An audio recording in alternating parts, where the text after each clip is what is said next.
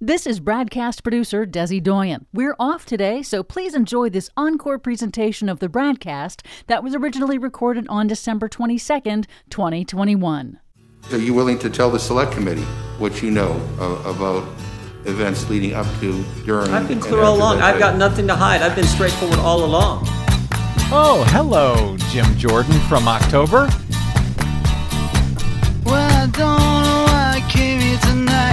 That's I got the feeling that something ain't right. No, it ain't. I'm so scared in case I fall off my chair. And I'm wondering how I'll get down the stairs. Clowns to the left of me, jokers to the right. Here I am, stuck in the middle with you. I am from Pacifica Radio in Los Angeles. This is the BradCast as heard on KPFK 90.7 FM in LA. Also in California in Red Bluff and Redding on KFOI, Round Mountains KKRN and Eureka's KGOE. Up in Oregon on the Central Coast on KYAQ, Cottage Grove's KSO, Eugene's KEPW. In Lancaster, Pennsylvania on WLRI, Maui, Hawaii's KAKU, Columbus, Ohio's WGRN. In Palenville, New York on WLPP. In Rochester, New York on WRFZ. Down in New Orleans on WHIV. Out in Gallup, New Mexico on KNIZ. Concord, New Hampshire's WNHN. Fayetteville, Arkansas's KPSQ. In Seattle on KODX. Janesville, Wisconsin's WADR. In Minneapolis, St. Paul's AM 950. KTNF. And yes, we stream coast to coast and around the globe every day on the internet on the Progressive Voices channel, Netroots Radio, Radio for Humans, FYI Nation, NicoleSandler.com, Radio Free Brooklyn, Workforce Rising, No Lies Radio, Verdant Square Radio, Detour Talk, and all of your pa- favorite podcast sites. Blanketing Planet Earth five days a week. I'm Brad Friedman, your friendly investigative blogger, journalist, troublemaker, muckraker, all around swell fellow. Says me from bradblog.com. Thank you for joining us for another thrilling ish edition of the Bradcast. Hello, Desi Doyen. Hey, action packed. You did not think that 2021 was going to give up the ghost easily, did you? I did not. Well, uh, as usual, some breaking news just before airtime today sort of throws everything off a little bit, but I will get to my guest today shortly, come hell and or high water, and I will ask her about some of this breaking accountability news, which has sort of been breaking all week, even as I have not been able to catch up with it.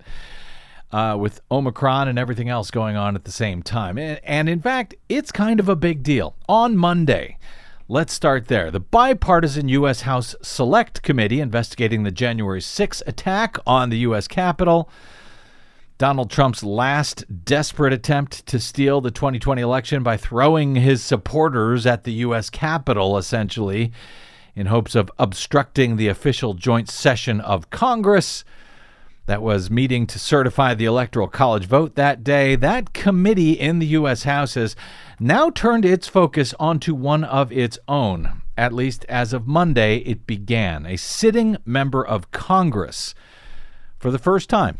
On Monday, the January 6th committee asked Congressman Scott Perry, Republican of Pennsylvania, a member of the far right Freedom Caucus from Pennsylvania, who has uh, sort of flown under the radar.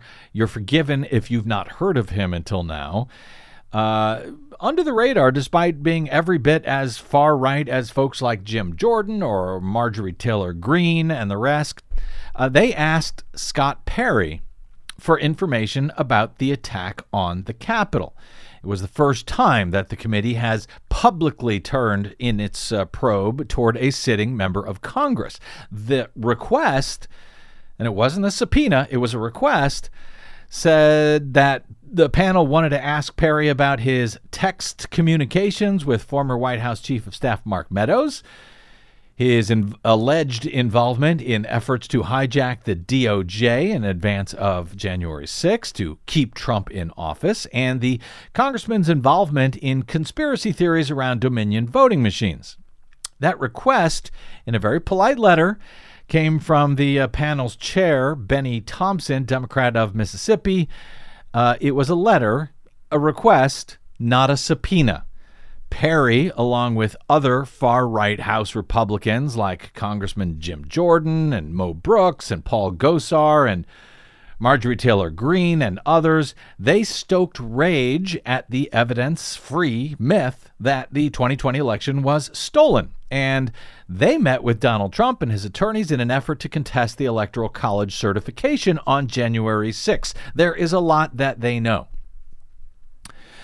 But the request to Perry notes that he played a specific role in the effort to manipulate the DOJ into helping to try to help keep Trump in power. Specifically, the letter from uh, Chair Thompson said, quote, "We have received evidence from multiple witnesses that you had an important role in the efforts to install Jeffrey Clark as acting attorney general." Now, that was a scheme that only failed when the actual acting attorney general at the time, Jeffrey Rosen, and a bunch of other top DOJ officials indicated to Donald Trump that they would all resign en masse if the department was decapitated in order to put Jeffrey Clark in place to carry out a scheme to tell to lie to swing state legislatures that the DOJ had found evidence of fraud in the 2020 election and that those legislature legislators should meet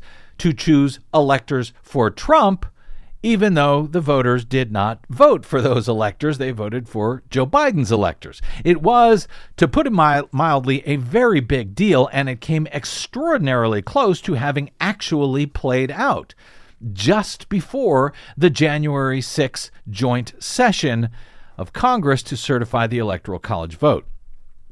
Now, Thompson's letter uh, to Perry also noted his communications with the White House, including texts with Mark Meadows, which presumably the committee already has in its possession since Meadows turned over about 9,000 pages of documents before deciding that, oh, you know what, he didn't want to cooperate anymore with the committee.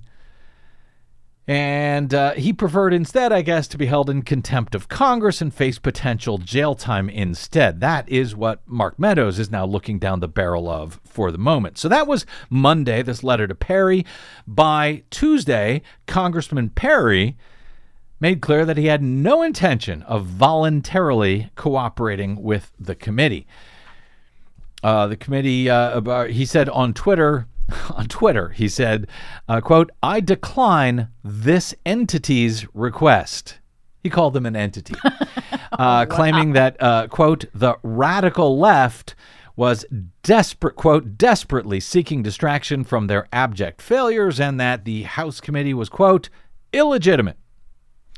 Now, I'm not sure that committee vice chair Liz Cheney is a member of the radical left uh, but failing to describe the committee as a committee, calling them instead an entity, underscores his belief that the entire thing is somehow illegitimate. The committee his attempted claim that it's correct. illegitimate, even though it isn't. Well, the committee responded within a few hours, noting that, uh, quote, multiple federal courts had rejected similar claims from former President Trump that it lacked a legitimate purpose and said that the panel would consider seeking the information they needed from Perry, quote, using other tools.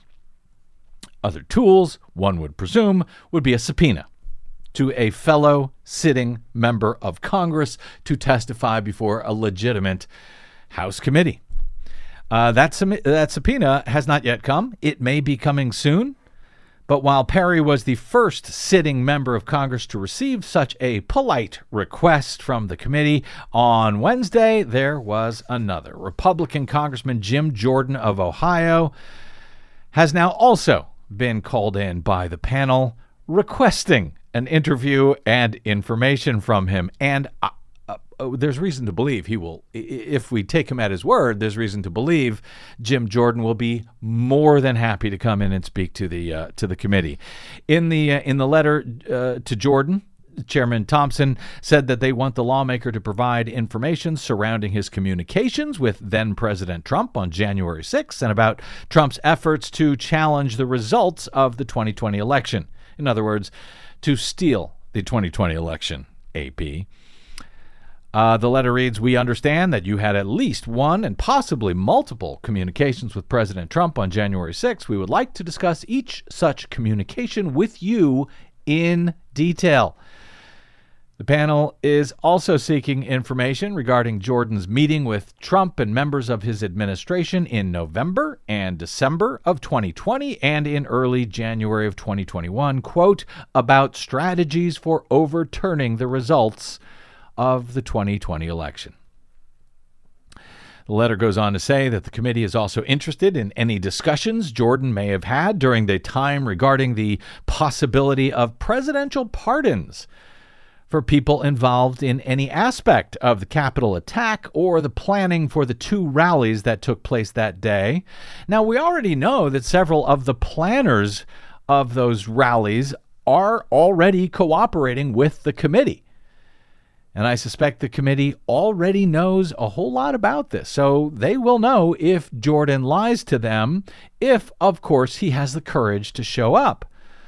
But why wouldn't he? Thompson writes that Jordan has already publicly signaled a willingness to cooperate with the panel's efforts, citing the lawmaker's quote from an October Rules Committee hearing when Jordan declared, I've said all along I have nothing to hide.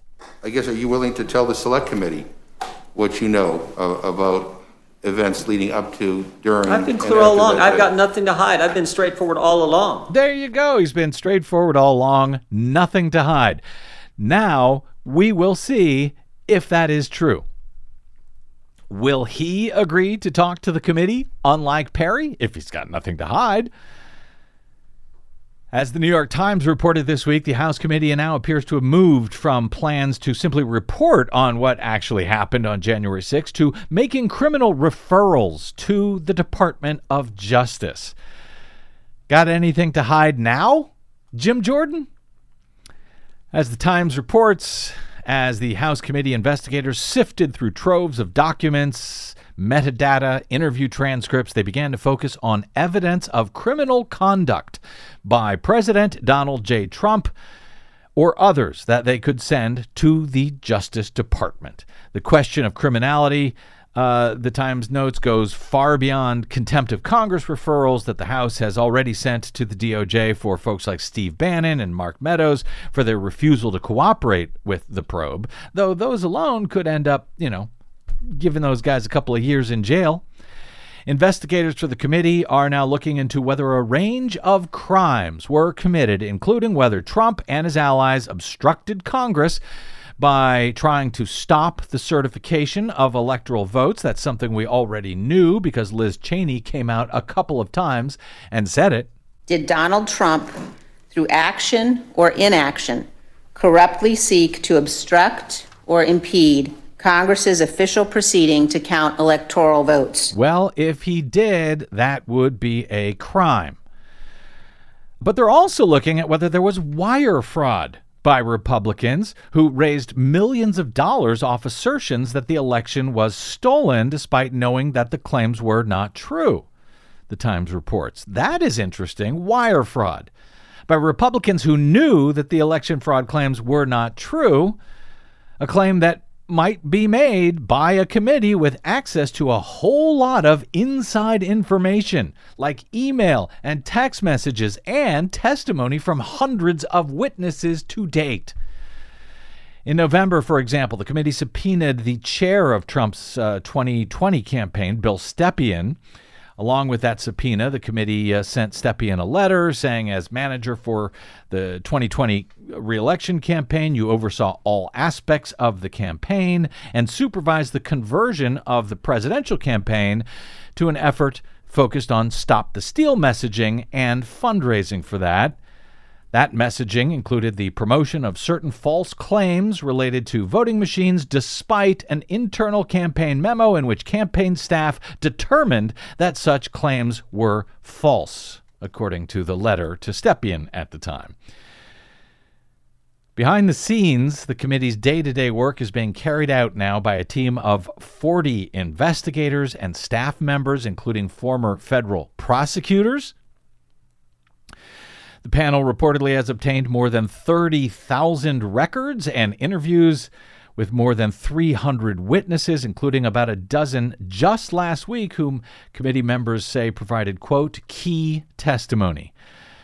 I think it's fair to say that the committee knows a lot at this point, and anyone who tries to lie to them will be in trouble for, for exactly that, even if not more.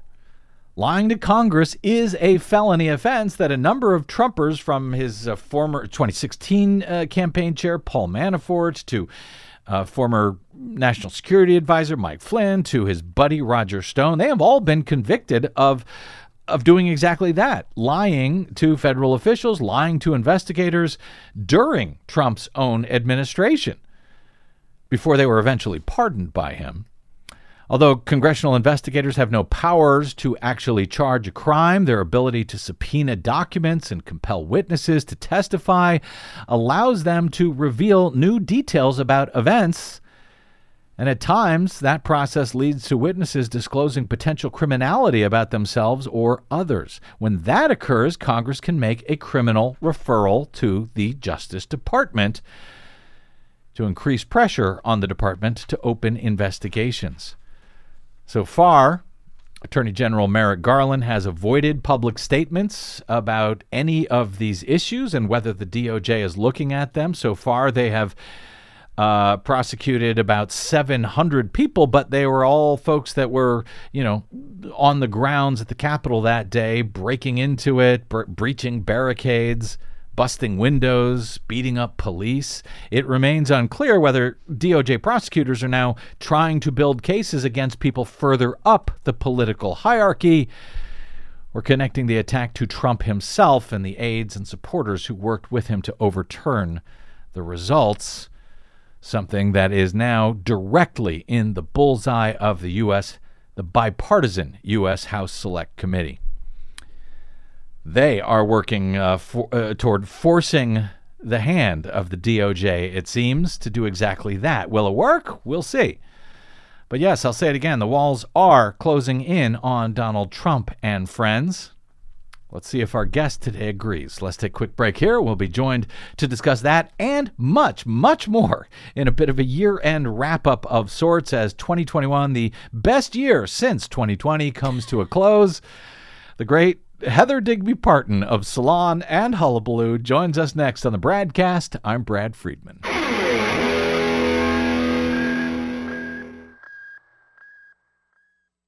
Five major corporations now control more than 80% of the media in the United States, but they don't control us. The BradCast and the Green News Report are 100% independent, 100% listener supported. But we can't do it alone. We need you. Please help us bring real facts to listeners at independent stations around the nation. You can make a difference. Support independent media. Drop by bradblog.com slash donate. That's bradblog.com slash donate.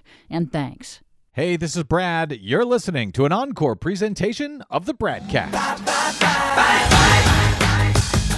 Yeah.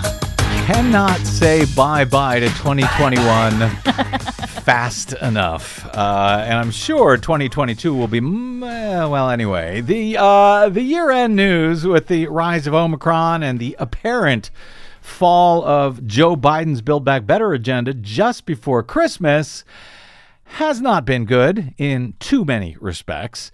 In too many others, however, it is not nearly as bad as I believe it's being portrayed by the corporate media, leading to an undeserved plummet in Joe Biden's approval ratings. It's kind of a vicious circle. The media highlight bad news and downplay or, or, ignore the good. The public reacts negatively in opinion polls. The media reports on those opinion polls turning south, and in turn, the opinion poll polls fall farther. Offering a rather skewed outlook on what's actually going on in the country that Republicans applaud as it turns out to be a self enforcing feedback loop against the Democrats. We've seen this pattern now again and again during Democratic presidencies in particular. In the meantime, while there is certainly much for non Republicans to fret about at year's end, the news is not all that bad, even if many fewer Americans actually know about the good news, which corporate media simply does not focus on because, well, I guess if it bleeds, it leads. For example, as terrifying as the rise of Omicron is, on Thursday, the FDA approved, uh, authorized the first COVID 19 antiviral pill in the U.S. to protect against severe disease. The oral drug from Pfizer will be prescribed at first for use in adults and children age 12 and up with mild to moderate COVID who are at risk for severe disease or hospitalization, according to the FDA. The authorization marks, quote, a major step forward in the pandemic. According to the director of the agency's Center for Drug Evaluation and Research, in a statement, this authorization provides a new tool to, co- to combat COVID 19 at a crucial time in the pandemic as new variants emerge and promises to make antiviral treatment more accessible to patients who are at high risk for progression to severe COVID 19, she said. While the pill from Pfizer is not a replacement for vaccinations, they add an easily administered treatment to help keep people at high risk of severe illness out of the hospital.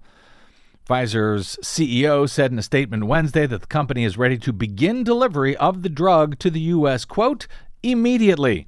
This breakthrough therapy, which has been shown to significantly reduce hospitalizations and deaths and can be taken at home will change the way we treat COVID 19, he said, and hopefully reduce some of the significant pressures facing our healthcare and hospital systems. Pfizer has said a final analysis of the clinical trials found its drug to be 89% effective at preventing high risk people from being hospitalized or from dying from COVID. That, I think it's fair to say, is very good news, as it could become a game changer in this seemingly never ending pandemic. The treatment, by the way, needs to be taken early to be effective within five days of first symptoms, according to the FDA. Dr. David Boulware, an infectious disease physician at the University of Minnesota, said getting tested for COVID as soon as symptoms occur is very necessary in order to get this treatment. He said the Pfizer drug worked better than current monoclonal antibody treatments, some of which, it should be noted, are no longer effective against the Omicron variant. In other year end encouraging news, the Biden administration, with the help of Senate Majority Leader Chuck Schumer, has quietly made progress on one major pillar of Biden's presidency that is confirming judges. When it comes to getting lifetime federal judgeships through the Senate, Biden has surpassed what nearly all of his recent predecessors were able to accomplish in their first year. And the class of successful confirmations is easily the most diverse group of judges put on the federal bench by any past president. In 2021 alone, Biden has now gotten 40 federal judges confirmed to lifetime gigs. Just by way of comparison, in the same amount of time, Donald Trump got 18 federal judgeships through. Obama had 12. George W. Bush had 28. The most recent president to make similar progress in his first year was Ronald Reagan, who tied with Biden at 40. And then, of course, there's the economy, which I've been banging my head on this show over and over again in recent weeks, trying uh, fruitlessly to counter the misleading media coverage about it. One of the key drivers of Biden's fa- uh, falling polling numbers. I've been banging my head to note that never mind misleading inflationary numbers, the U.S. economy under Joe Biden has in fact been booming. Just today, I got a little bit of help in that argument from an, uh, a place you might not suspect Rupert Murdoch's Wall Street Journal. Don't believe a progressive talk radio host? Well, maybe the Wall Street favorable uh, paper owned by the guy who owns Fox News might help you pay attention to how the bulk of the corporate media have been wildly misreporting this story in recent weeks and months. Of course, to the frothing approval of Mitch McConnell and Donald Trump and their fellow Republicans. A booming U.S. economy is rippling around the world, leaving global supply chains struggling to keep up and pushing up prices. That is Wall Street Journal's lead today a booming U.S. economy. They report the force of the American economic expansion is also inducing overseas companies to invest in the U.S., betting that the growth is still accelerating and will outpace other major economies. Wow, sounds terrible. We better impeach Joe Biden. U.S. economic output, they report, is set to expand by more than 7% annualized in the first three months of the year. That's up from about 2% in the previous quarter, according to early output estimates published by the Federal Reserve Bank. That compares with expected annualized growth of about 2% in the Eurozone and 4% in China for the fourth quarter versus 7% here in the U.S. Major U.S. ports are processing almost one fifth more container volume this year than they did in 2019. Did you know that? Or were you led to believe that a bottleneck at U.S. ports was a complete disaster and failure by the Biden administration? That, even as volumes uh, at ports in uh, major European ports are roughly flat or they lag behind 2019 levels, the busiest U.S. container ports are leaping ahead of their counterparts in Asia and Europe in global rankings as volumes surge, according to the Wall Street Journal. In Europe, Durable goods consumption is showing nothing like the boom that is ongoing in the U.S., said a member of the, of the European Central Bank's six member executive board. Consumption of durable goods has surged about 45% above 2018 levels in the U.S. Meanwhile, in Europe, it's only up about 2%. The U.S. accounts for almost nine tenths of the roughly 22 percentage point surge in demand for durable goods among major advanced economies since the end of 2019, says the Bank of England. Very strong U.S. demand is certainly where global supply bottlenecks began, says the head of the container ship giant AP Moller Maersk. The U.S. economy will likely grow by around 6% in 2021 and 4% or more in 2022, the highest rates for decades, according to analysts. Strong U.S. growth momentum is expected to push the unemployment rate to the lowest level in almost seven decades by 2023, according to Deutsche Bank. Wow. No wonder the bulk of the media is reporting that the U.S. economy is a disaster. U.S. economic output is likely to surpass its pre pandemic path early next year, while output in China and emerging markets will remain about 2% below that path over the next two years, according to JP Morgan Chase. And yes, U.S. wages are growing by about 4% a year. That is above the pre crisis trend rate, compared with less than 1% growth in the Eurozone. So there is more from the Wall Street Journal, but you get the idea. Over at Daily Kos, Mark uh, Sumner picks up on the journal's coverage today to note rolling into the holiday season, America is enjoying record low levels of unemployment and levels of economic growth that exceed the wildest unfulfilled promises of Donald Trump. But at the same time, CNN reports that President Biden's approval levels for handling the economy are now at record lows. The best economy in 50 years enjoys a 44% approval rating. The front page of Wednesday's New York Times contains nothing about the record pace of the economy. It does contain dire warnings about supply chain issues affecting Christmas gifts and what seems to be an obligatory feature on the threat posed by inflation. CNN offers up the story about Biden's bad economic ratings, but nothing on the booming economy. The Washington Post is economy free when it comes to their front page, finds Sumner either on paper or on the internet. CNN and other outlets have certainly not been slackers on the economic doom front, he writes. Every penny increase in the price of gasoline became a screaming headline. And repeatedly, outlets ran stories in which they quoted people making outrageous claims of 30% or 40% inflation without even bothering to correct those claims. There are no headlines to report, meanwhile, that gas prices are down. There are no headlines to report that America is enjoying the best economy in 50 years under Joe Biden, unless you go to the Wall Street Journal of all places. So, what is going on here? Isn't the actual bad news bad enough? Thanks, Joe Manchin and Omicron, without turning the actual good news into bad news? Here to join us with perhaps a thought or two about that, and for a bit of an end of year wrap up on all of this and everything else grinding the year into dust at year's end, is our longtime friend Heather Digby Parton, longtime blogger at her Hullabaloo blog, where she's known simply as Digby, regular contributor at Salon.com, and the winner of the Sidney Hillman Prize for Opinion and Analysis Journalism. Okay. Heather Digby Parton, welcome back to the BradCast. Thanks for having me, Brad. Thank you for being had. I, uh, you know, I want to uh, get to the undeniably bad news regarding Joe Manchin and, and Biden's Build Back Better agenda and uh, some of the Trump accountability news uh, that we've been uh, talking about in the last day or or so.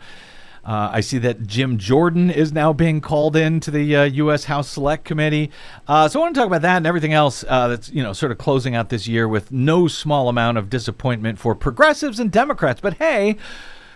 Uh, what's with the corporate media? Is it just that if it bleeds, it leads, or is it, as uh, Washington Post's Dana Milbank suggested recently, something else may be going on here? He reported on a study based on something like 13,000 stories uh, over the past uh, two years that found coverage of Joe Biden in his first year in office is actually more negative somehow than coverage of Donald Trump in his last and arguably worst year in office. You know, the year that he tried to steal a presidential election. Uh, any thoughts on what the hell is going on here, Heather? Well, I mean, I think it's what we've talked about for for many years prior to Trump. Um, you know, there's this this impulse, um, uh, compulsion, really, on the part of the of the uh, you know the mainstream media Mm-hmm. uh, to try and and you know make their coverage e- even between the two parties, as if that somehow is the only fair way to portray what's going on in in our political life. And you know they had been they had been uh, greeted with hostility by the right for many, many years mm-hmm. prior to that. In fact, it, back in the 1970s was when they really came up with this idea of just relentlessly hammering the media as being a liberal media and being an arm of the of the Democratic mm-hmm. Party.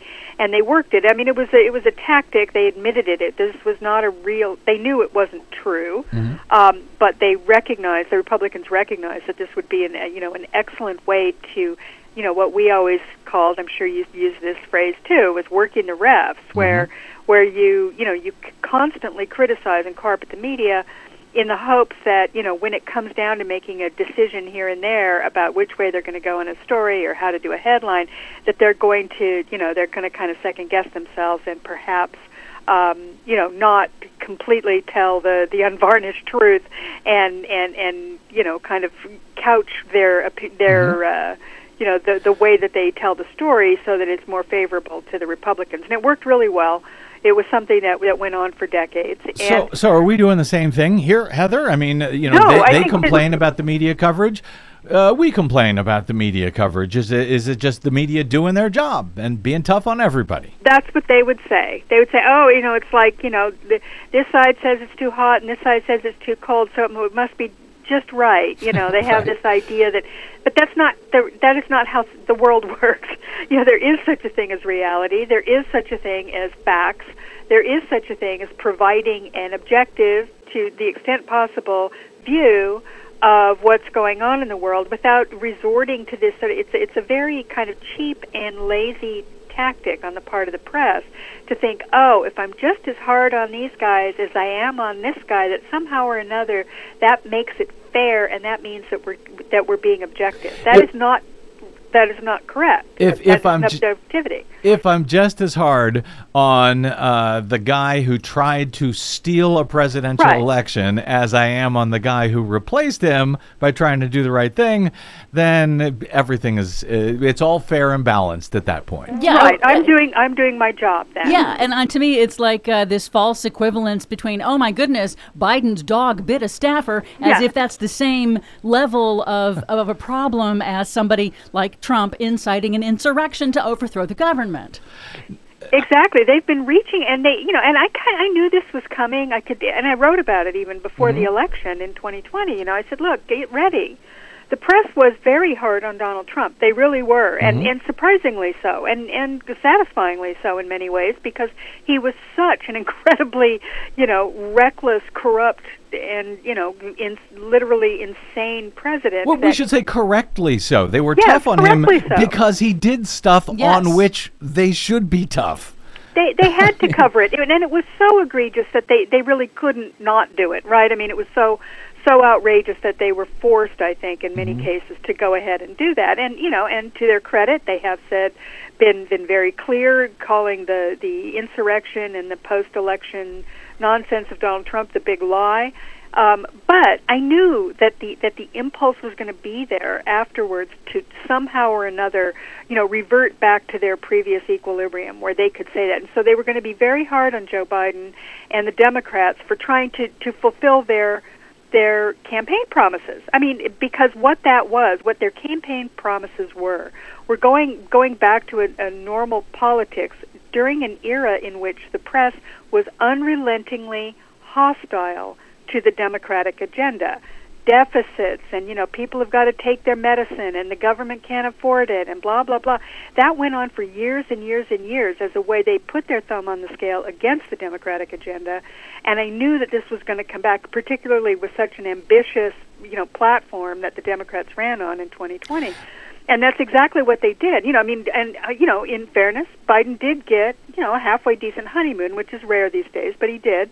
Uh, as the vaccines were rolling out, and there was kind of a sense of uh, you know just relief, and more importantly, the Republicans were back on their heels, right? I mean, they were kind of they had Trump running around, you know, talking about this allegedly the stolen election and perpetuating the big lie. The the the Republicans lost the Senate, which I don't think they thought they would, and that kind of set them back on their heels. But they regrouped, and they regrouped, and then the press regrouped. And the minute that you know this all started to fall apart with Afghanistan, and then subsequent Oh, yeah. to that, all the economic stuff that you've that you Oh, just yeah. mentioned. Well, uh, let me, uh, you know, I, uh, I, I want to get to uh, uh, Joe Manchin and what all of this does mean for Democrats, but just to uh, stick here on the media for one more moment. You know, our friend Eric Boehlert, uh, progressive media analyst with uh, with Press Run, he argues today that the media are failing in. Uh, once again, uh, focusing on their old favorite Dems in disarray uh, uh, uh, storyline, you know, with their with their struggles, of course, to pass the Build Back Better Act, while in the meantime completely ignoring the reason that they that Democrats need all 50 Democrat Democratic votes in the first place, including Joe Manchin, is because not one single Republican is willing to join the effort in any way, shape, or form. I mean, in one sense, you know, we sort of expect that now. We take that for granted these days. That you know that if Democrats want to pass anything, they got to do it completely on their own. But that is a fairly recent phenomenon.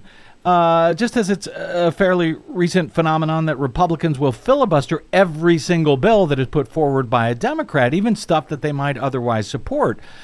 Am I uh, being too much of a whiner by noting that the really huge disparity in the way the media cover the left versus the past they seem to get on the right for so much. I mean, remember, Democrats worked with Republicans uh, last year and, and, and for years, really, on, on many of the, the the accomplishments of Donald Trump, including dealing with the pandemic, et cetera. It seems like it's just taken for granted now that nope, Republicans aren't going to vote for anything. How are Dems going to get anything passed? Well, that's absolutely right. And and you know, I mean, think about it. There's a perfect example of this dynamic. Last year when they did the COVID relief bills, you know, they were bipartisan Yep. all the way. Both Yep. parties voted for them, you know, no problem. This year it was a totally partisan vote. Yep. Um, on the COVID, and they had to go through reconciliation for that for that Yeah. for for the the uh, the American Rescue Plan Mhm. Because the Republicans just totally dug in their heels. And, and you know, look, we're talking about people like Mitt Romney here. You know, our hero of the of Utah, who's you know was stood up against Donald Trump supposedly. Susan Collins, the most concerned senator in American history. you know, I mean, you've got this this group that you know they sort of fashion themselves as well. You know, we're not we're we're a little above all this this Republican partisanship. We don't hold with that stuff.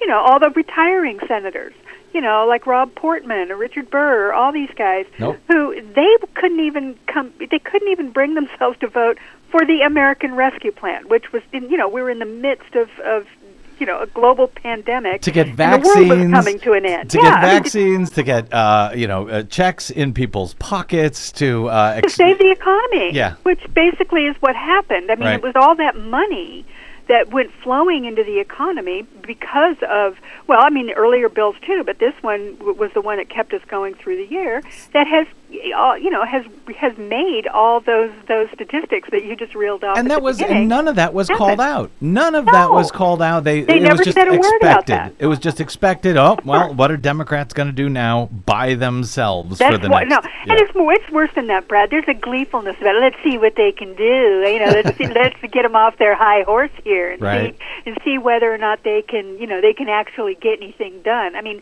there's a, definitely that kind of an attitude that you see, particularly in certain corners of the of the of the DC press corps. I mean, I used to call them the cool kids. You know, the the village, Mhm. and I call it the village 2.0. And believe me, you know, they are they.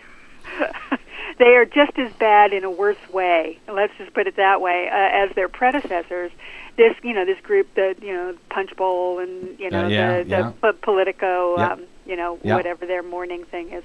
And they, you know, there's this idea of that, you know, it's the, they used to call it gotcha journalism, and and what they're doing is is that they're they're they're creating this tremendous hurdle that Joe Biden has to has to jump over in order to even you know come out even Yeah. in this whole thing. Yeah. I mean, it's not. It, it- forget you know actually succeeding. I mean, I don't think they're even going to let him do that. They're they're saying that he's failing when he isn't.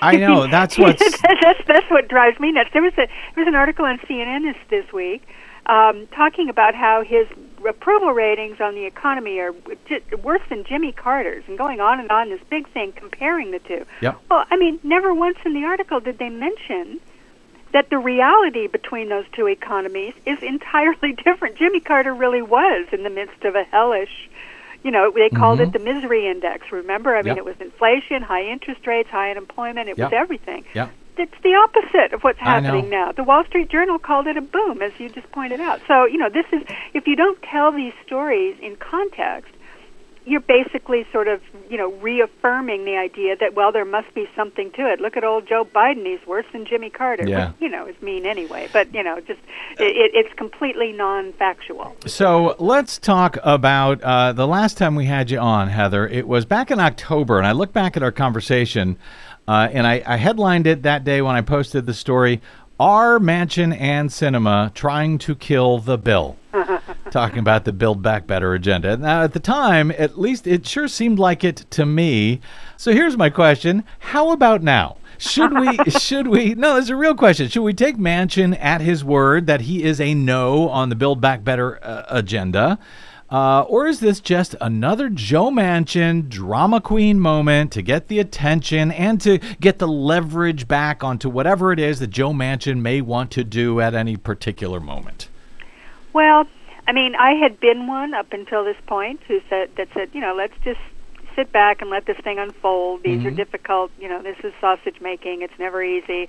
Let's just see what happens. But I have to say that after this this announcement that he made, you know, last weekend, um, that I'm pretty convinced that the bill as currently constructed is probably dead. I, I just cannot see how they can how they can, you know, get back to where they were, which means, you know, there's going to be battles in the House, there's going to be battles in the Senate if they want to revive some parts of it, which from what I gather from, you know, reading around, you know, the, the, the news and the various analyses is, is a possibility that some of the elements of the bill uh, are retrievable and maybe Manchin will sign on, maybe Sinema will sign on, who knows? And then you got to worry about whether or not, you know, progressives want to sign on and God knows who else. But that the idea of this big reconciliation bill uh, to do something, particularly on climate, which is so vital that it makes my head explode. The idea that they Yeah. would just let this go. That hopefully that there's going to be some movement to do that. And you know, I I don't know if you've talked to Dave Dayen recently. You know, he's the executive editor Mm-hmm. over at the American Prospect. He's you know a guy we we know personally. Um, Yep.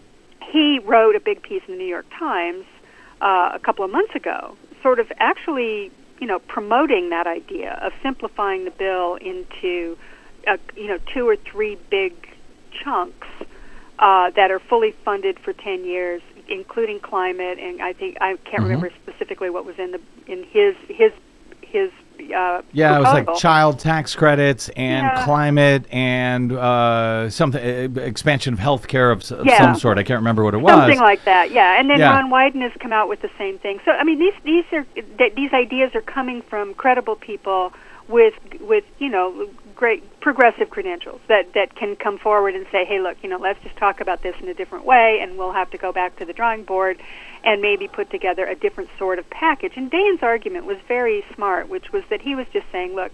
You've got to, if you want to do this sort of thing, you can't a overpromise, which is perhaps a legit criticism. I'll, I'll I won't make that judgment, but that's what he said. But you know, it's also that you've got to you've got to actually deliver some things that are big and that are sustainable and that are most importantly understandable. And a lot of the programs that were in Build Back Better were very complicated, kind of bureaucratic, you know, messes, largely because of the uh, having to try and accommodate people like Joe Manchin and Kirsten Sinema to try and make it fit into whatever their, you know, their their, you know, requirements were. Well, if So- they have any, yeah. I mean, they if they have, have any on, real a, on ones. a given day, Yeah, on a. Thursday as compared Yeah. to a Friday, but you know, whatever. They were dancing as fast as they could, trying to accommodate these people, which is why it's so funny that poor Joe is out there whining now about how oh they were so mean to me, and you know I just couldn't take it anymore. It's, you know, it's pathetic. Let me do this, uh, Heather, because I I'll, I will point folks towards your article on that, how Joe Biden lost Joe Manchin and how he can win him back, uh, which also cites our friend uh, David Dayen. Uh, that's over at Salon. I'll cite that when I post today's show. But let me do this because I'm running along. Let me take a quick break. Come back because I want to get into, uh, we'll only have a few minutes to get into some accountability questions and to some uh, year looking forward questions. Stand by Heather Digby Parton of Salon and, of course, Hullabaloo. I'm Brad Friedman, and you are listening to the BradCast.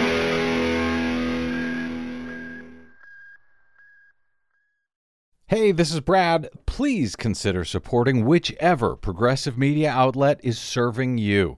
Most, just like us, do not receive corporate or political support. We all need your support to counter the powerful corporate media echo chamber. From Desi Doyen and myself, thank you. You're listening to an encore presentation of the BradCast. We'll be back soon. All right, welcome back to the BradCast. Brad Friedman from BradBlog.com, speaking with Heather Digby Parton of Salon.com. Heather, I've got just a, a very few minutes here because there, as usual, is so much news all at once. But according to uh, a, a bit of a bombshell from the New York Times this week that sort of got buried in all of the uh, justifiable concerns about Omicron before the holidays. Uh, the investigators uh, for the House Select Committee probing the January 6 attack on the Capitol and Donald Trump's attempt to steal the 2020 election, they're now looking into whether a range of crimes were committed, including two in particular, whether Trump and his allies obstructed Congress by trying to stop the certification of electoral votes, and whether there was wire fraud by Republicans who raised millions of dollars off assertions that the election was stolen despite knowing that the claims were not true. Now, presumably, the House co- committee has a lot of documents uh, from insiders. Um, you know, who may be talking amongst themselves, admitting that, you know, hey, we know this fraud thing, uh, this election fraud thing is not true, but we can raise a lot of money off of it. That would be fraud. That would be a crime. Uh, at least that seems to be the case the House uh, committee is making. Now, the Times notes that congressional committees themselves have only the power to make criminal referrals to the Department of Justice. They can't actually indict. It would then be up to the DOJ to take action or not. So, Heather, uh, A, Uh, doesn't this underscore the question of where the hell is Merrick Garland and the DOJ on all of this already? That it takes a, a congressional committee to bring out these facts, and B, will criminal referrals from Congress, if they actually, you know, uh, send them to the DOJ, will that uh, actually kick? the Garland and the DOJ into gear to actually do their own probe uh, that it seems like they should have been doing for the past year. Well, I don't know about whether or not they're doing a probe or if they're not, why they're not doing a probe. It seems to me obvious that that should be part of the whole insurrection thing. We know that they are doing a great many prosecutions, and they're they're. And the interesting thing about this is they're prosecuting the insurrectionists who stormed the Capitol, but they're using this same uh, law. In fact, they've tried it out on a number of the insurrectionists, and so far it's held up in court. Mm-hmm. The, the the law that I'm speaking of is this one that says obstructing Congress Mm-hmm. and stopping an official, um, you know, an official An gathering official proceeding, yeah. Pres- uh, official proceeding. Yeah. Um, and that is very interesting because it's never been used in this particular way before. It's never used by Congress, and there is some question as whether or not Congress and fits the definition of official meeting, the, you know, the electoral count or whatever. But so far, the DOJ has been using that, and what we don't know yet is whether or not there is knowledge between the committee mm-hmm. in, in the Congress and the DOJ about using that in both cases, right? That the, because the committee just recently, just a week before last, Liz Cheney came out and quoted the the language of that of that Yeah. law, Yeah. and she applied it to Donald Trump. Yeah, I You know. So you know that is, I think that that is a very interesting thing, and it indicates to me that maybe they are. I shouldn't say they're working in tandem because they wouldn't do that, but there is a, there is a knowledge between the two of them, the DOJ and the congressional mm. committee, mm-hmm. that they're not necessarily stepping on each other's toes. And as a result, one is sort of doing one thing and one is the other, with the knowledge that they're kind of gathering. Like the committee's coming from the top down, mm-hmm. and the DOJ is going from the bottom up, and they're Oh. using this same process to try to get to these prosecutions and kind of looking at maybe putting some of these people at the top. People like maybe Jim Jordan, which Yeah. I think would be more beautiful than I could ever imagine in my life.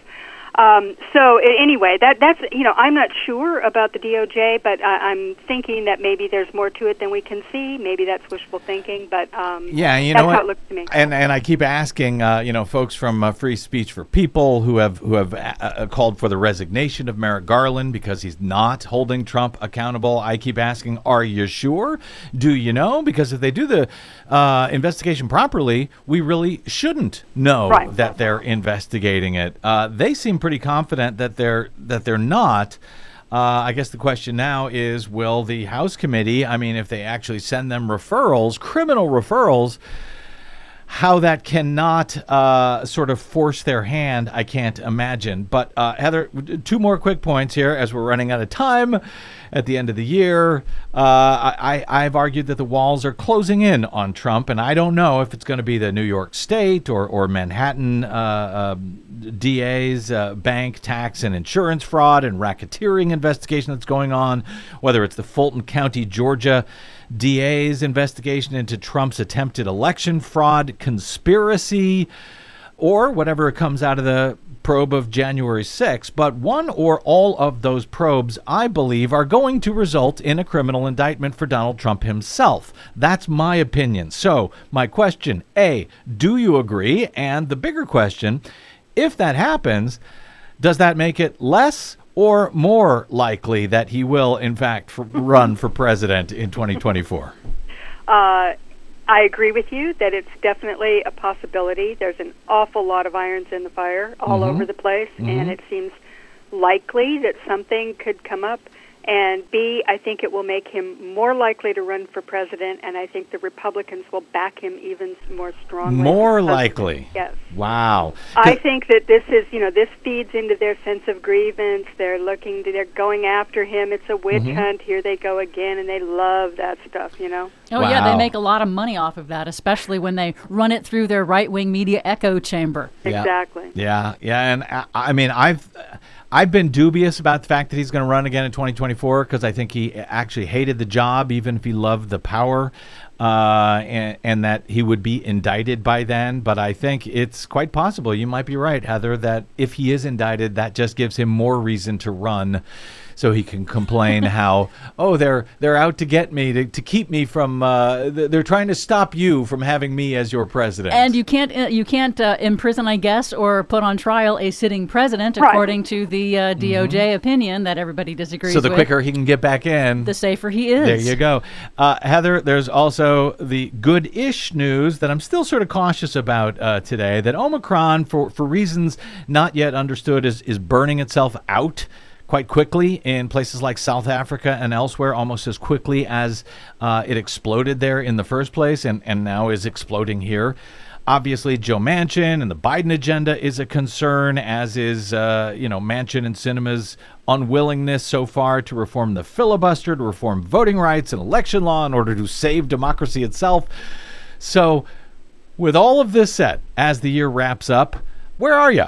Is this a is this a temporary bunch of bumps in the road uh, that that uh, you know, or, or does it doom Democrats and democracy itself in 2022 and beyond? Uh, Do you see any light in the year ahead? I, w- I wish I knew. I mean, I would love to think that they're going to somehow eke out some voting rights legislation, but let's face it, that's not going to solve everything either. You know, I mean, that's that's at best a stopgap measure.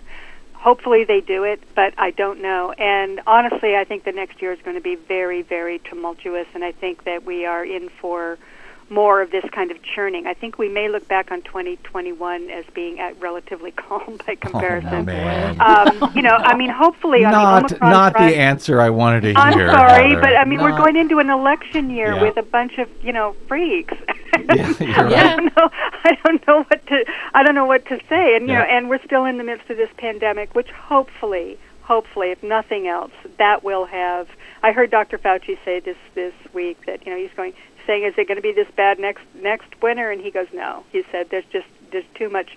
The disease will be endemic by that point, and it will just be part of our the fabric of our lives." So I, you know, I mean, that's not the greatest thing in the world, but it's better than what we have, right? So maybe that's the the light at the end of the tunnel. Okay, I'll take it. Thank you. Uh, Heather Digby Parton, uh, of course, you know her as Digby over at her blog, digbysblog.net, otherwise known as Hullabaloo. You can also find her uh, several, many times a week over at salon.com and on the Twitters at Digby56. Heather, uh, thank you for everything over this past year. Thank you in advance for everything next year. I hope that uh, you and yours have a safe and healthy holiday, uh, and we'll uh, we'll talk to you on the other side. Thanks so much for having me. You guys have a great holiday. Thank you. You too. Okay, we're gonna get there, right? we're gonna get to the end of the year and beyond it Yes, we will. somehow. We'll get there. All right. Uh, th- Forward. thank you. Moving forward. Um, thank you very much, Desi Doyen, our producer. Thanks to everyone for tuning in today. If you missed any portion of today's show or any other, you can download it anytime for free at bradblog.com. You can drop me email. I am bradcast at bradblog.com. And on the Facebooks and the Twitters, you'll find me at the Brad Blog. We will see you there until we see you here next time. I'm Brad Friedman. Good luck, world.